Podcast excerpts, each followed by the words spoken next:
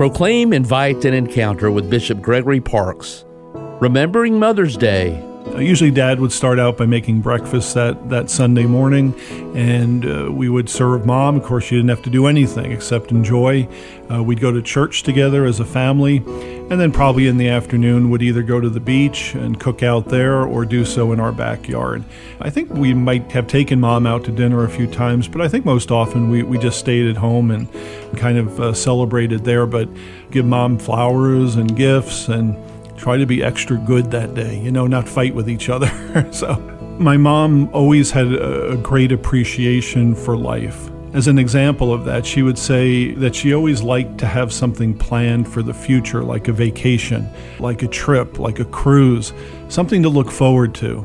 She was just a very positive person in that way. And I think just a love for life and an appreciation for life, not to take it for granted, but always having something good to look forward to uh, was a big part of her life. And, and I think she passed that on to her children.